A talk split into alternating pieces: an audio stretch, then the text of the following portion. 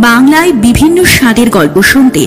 Tune in করুন বাংলার একমাত্র audio story station story nights with Babun. চীনা গল্প শুনুন অচেনা স্বাদে।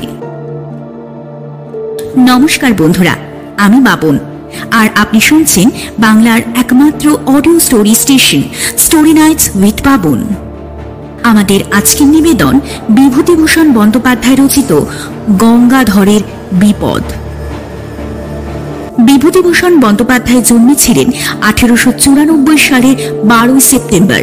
বাংলা সাহিত্যের পাঠকরা তাকে মূলত চেনে পথের পাঁচালী এবং অপুর সৃষ্টিকর্তা রূপে। পথের পাঁচালী ছাড়াও তার রচিত বিখ্যাত উপন্যাসগুলির মধ্যে উল্লেখযোগ্য হল অপরাজিত, আরণ্যক, অশনি সংকেত ইত্যাদি। কিশোরদের জন্য লেখা চাঁদের পাহাড় আজও আমাদের অতি প্রিয়। উনিশশো পঞ্চাশ সালের পয়লা নভেম্বর, মাত্র পঞ্চান্ন বছর বয়সে বিভূতিভূষণ বন্দ্যোপাধ্যায়ের মৃত্যু হয়। আজকের গল্পের প্রধান চরিত্রে গল্পকথক গঙ্গাধর খোদাদত্ত খা এবং আমির খা। গল্প পাঠ এবং বিভিন্ন চরিত্রে আমি বাবন। শুনতে থাকুন আজকের গল্প গঙ্গাধরের বিপদ।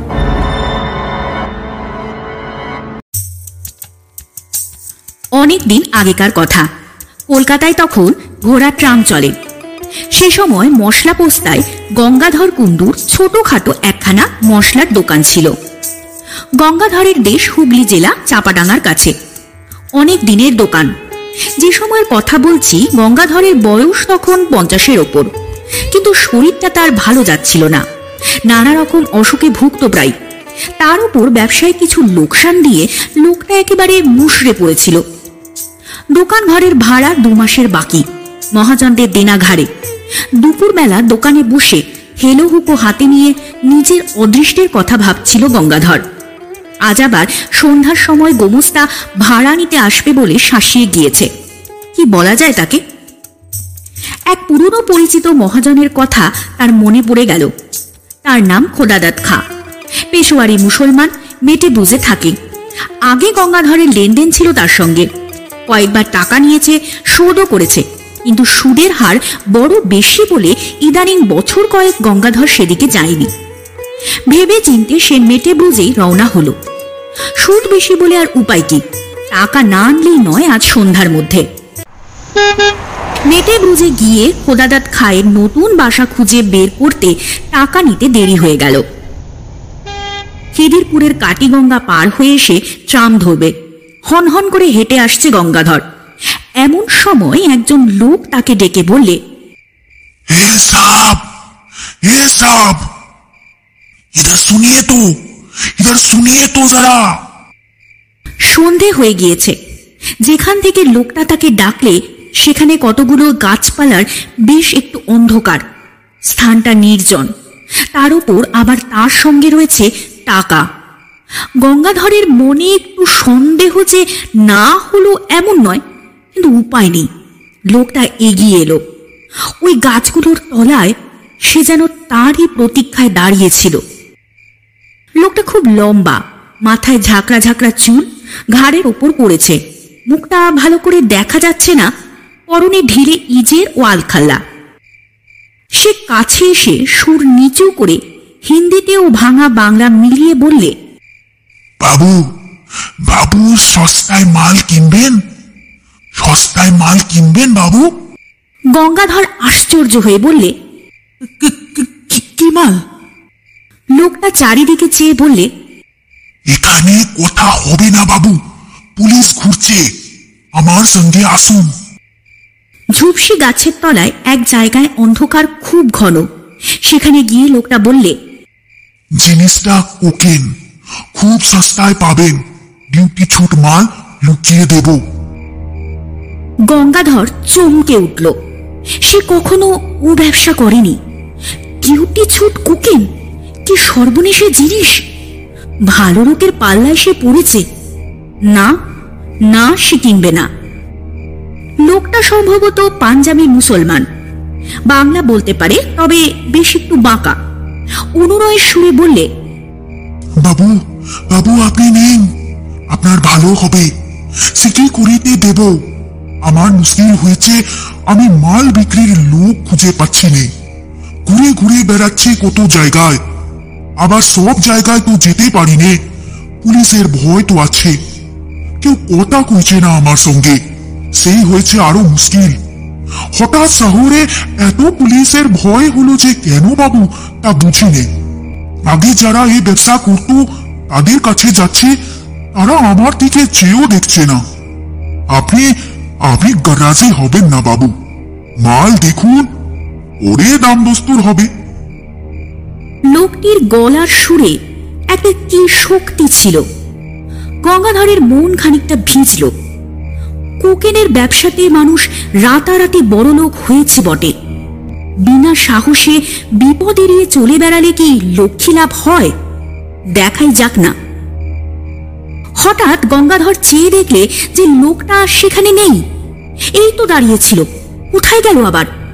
পাছে কেউ শুনে এই ভয়ে বেশি জোরে ডাকতেও পারলে না। চাপা গলায় বাংলা হিন্দিতে ডাকলে, ও ও খা সাহেব! খা সাহেব! কোথায় গিয়া? এদিকে ওদিকে চাওয়ার পর সামনে চাইতে দীর্ঘাকৃতি আলখাল্লাধারী খা সাহেবকে দাঁড়িয়ে থাকতে দেখা গেল। গঙ্গাধর বললে জলদি চলো অনেক দূর জানে হোগা। কি একটা যেন ঢাকবার জন্যে লোকটি প্রাণপণে চেষ্টা করছে। বাবু বাবু আবার সঙ্গে এসো মাল দেখাবো। দুজনে কাটিগঙ্গার ধারে ধারে অনেক দূর গেল। যে সময়ের কথা বলছি, তখন ওদিকে অত লোকজন ছিল না। মাঝে মাঝে জোয়ার নেমে যাওয়াতে বড় বড় ভর ও নৌকো কাদার উপর পড়ে আছে। দু একটা করাতের কারখানা তাও দূরে দূরে। জলের ধারে নোনা চাঁদা কাটার বন। পিছনে অনেক দূরে খিদিরপুর বাজারের আলো দেখা যাচ্ছে। পথে যেতে যেতে খা সাহেব একটা বড় অদ্ভুত প্রশ্ন করলে। গঙ্গাধরের দিকে চেয়ে বললে আবার আবার দেখতে পাচ্ছ তো? মা ও মা, কেন পাবো না? এমন বয়স এখনও হয়নি যে সন্ধেবেলাতেই চোখে ঠাওর হবে না। এবার গঙ্গাধর জিজ্ঞেস করলে তোমার ডেরা কোথায় খা সাহেব লোকটি চৌকিতে পিছনে ফিরে সন্দিগ্ধ দৃষ্টিতে চেয়ে বললে কেন? কেন সে তোমার কি দরকার? পুলিশে ধরিয়ে দেবে ভেবে থাকো যদি, তবে ভালো হবে না যেন। মাল দেব, তুমি টাকা দেবে। মাল নিয়ে চলে যাবে। আমার বাসার খোঁজে তোমার কি কাজ? লোকটার চোখের চাউনি অদ্ভুত। গঙ্গাধর অস্বস্তি বোধ করল। খুব ভালো দেখা যায় না, কিন্তু ওর ওই দুই চোখে যেন ইস্পাতের ছুরি ঝলসে উঠল। না না তার সঙ্গে টাকা রয়েছে। এ অবস্থায় একজন সম্পূর্ণ অপরিচিত অজ্ঞাত কুলসীর লোকের সঙ্গে একা এই সন্ধেবেলাতে সে এত দূর এসে পড়েছে। লোভে মানুষের জ্ঞান থাকে না, তার ভেবে দেখা উচিত ছিল। কিন্তু যখন এসেছে, তখন আর চারা নেই। বিপদ বাড়বে, বই কমবে না। ছুরি বের করে বসলে তখন আর উপায় থাকবে না। অনেক দূর গিয়ে মাঠের মধ্যে একটা গুদাম ঘর একটা গাছের গুঁড়ি পড়ে আছে গুদাম ঘরের দরজা থেকে একটু দূরে।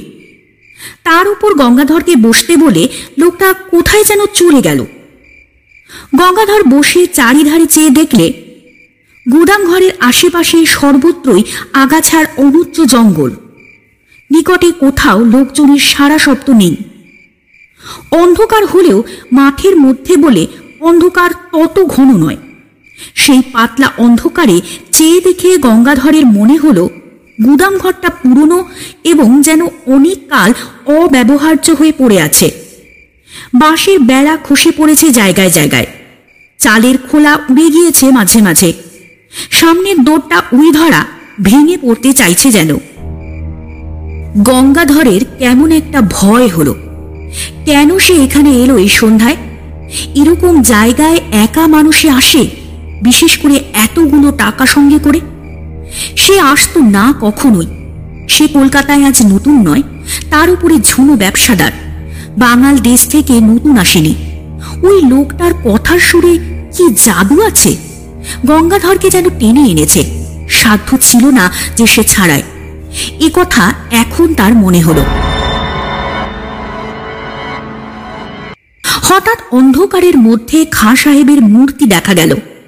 লোকটার যাওয়া আসা এমন নিঃশব্দ ও এমন অদ্ভুত ধরনের যেন মনে হয় অন্ধকারে ওর চেহারা মিলিয়ে গিয়েছিল, আবার ফুটে বেরুলো। কোথাও যে চলে গিয়েছিল এমন মনে হয় না। ফাঁকা আর ঝুনু খেলোয়াড় আর কি।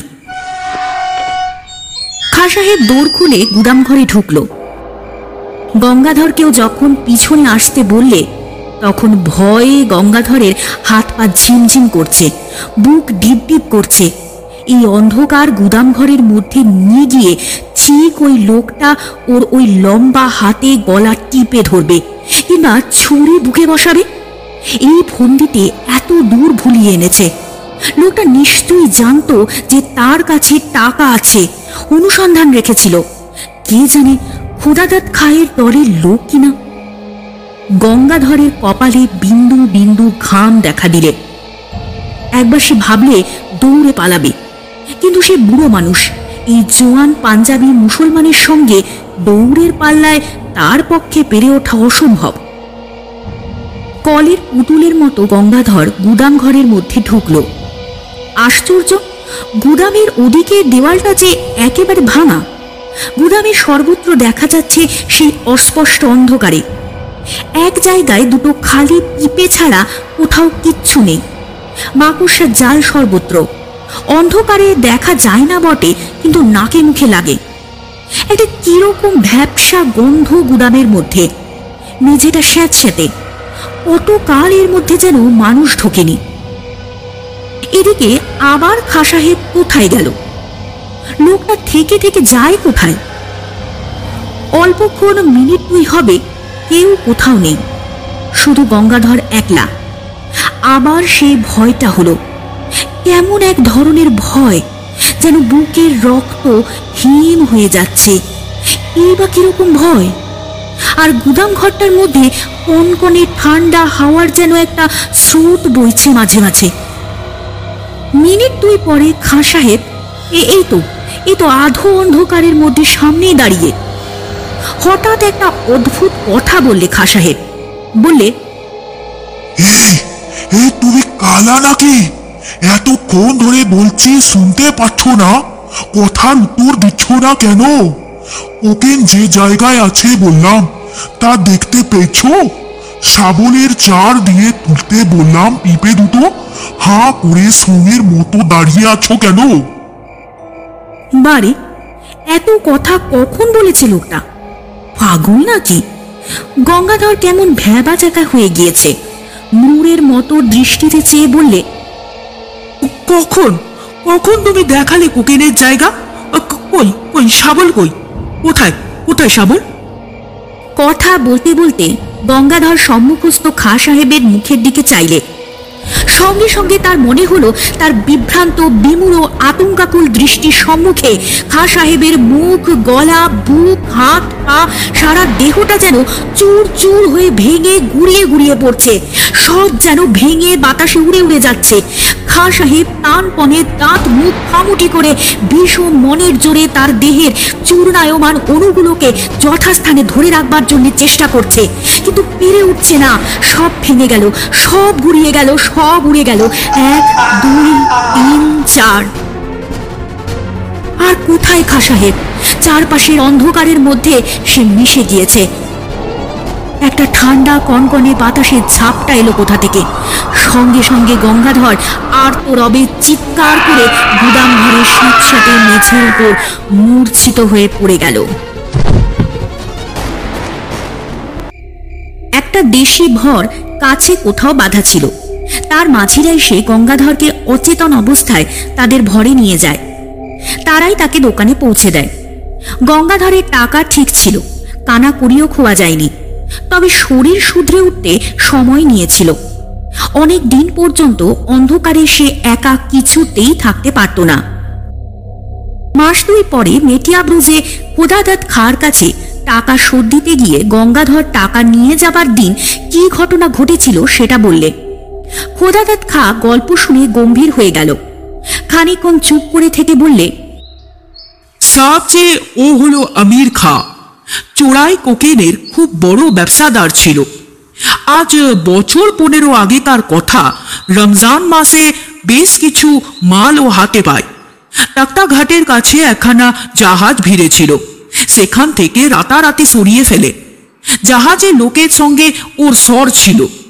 কোথায় সে মাল রাখত কেউ জানে না। সেই মাসের মাঝামাঝি সে খুন হয়। কে বা কেন খুন করলে জানা যায়নি। কেউ ধরাও পড়েনি। তবে দলের লোকেরাই যে তাকে খুন করেছিল, এটা বোঝা কঠিন নয়।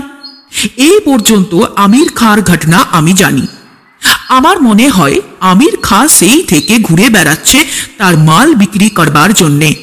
ওর পুরনো কোকেনের বাক্স হয়েছে দোজাকের বোঝা।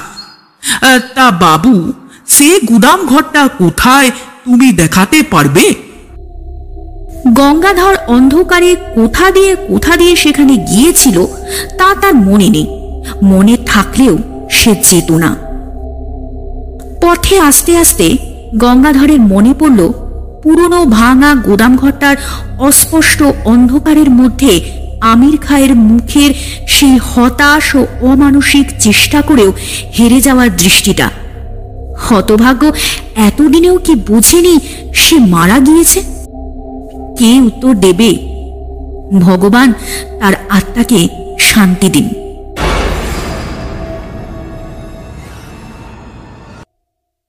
শেষ হল আজকের গল্প।